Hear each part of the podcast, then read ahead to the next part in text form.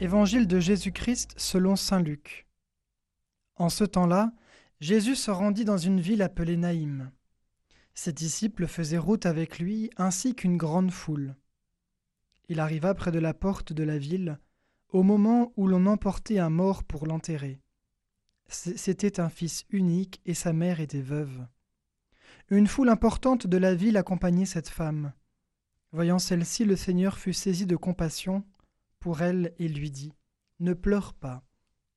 Il s'approcha et toucha le cercueil. Les porteurs s'arrêtèrent et Jésus dit Jeune homme, je te l'ordonne, lève-toi. Alors le mort se redressa et se mit à parler, et Jésus le rendit à sa mère.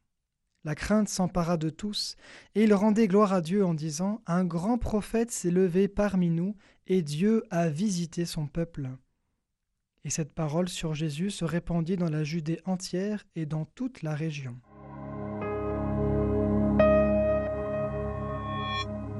Un fils unique est mort, et sa mère veuve le pleure.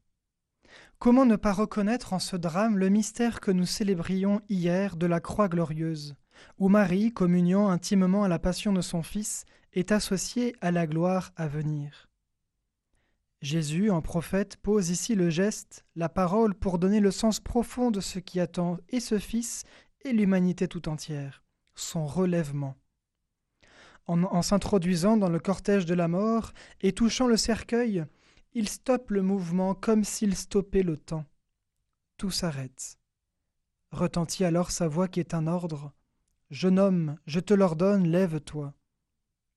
On ne discute pas contre la vie, elle est la plus forte. Elle ordonne au jeune homme de vivre, et Jésus le rend à sa mère, Femme, voici ton fils. Quel prêtre n'a pas eu envie d'avoir ce pouvoir-là, de relever un jeune homme mort et de le redonner à sa mère? Ce signe de Jésus est important tant parce qu'il relève de sa puissance que par la compassion qu'il témoigne envers cette famille en grand deuil.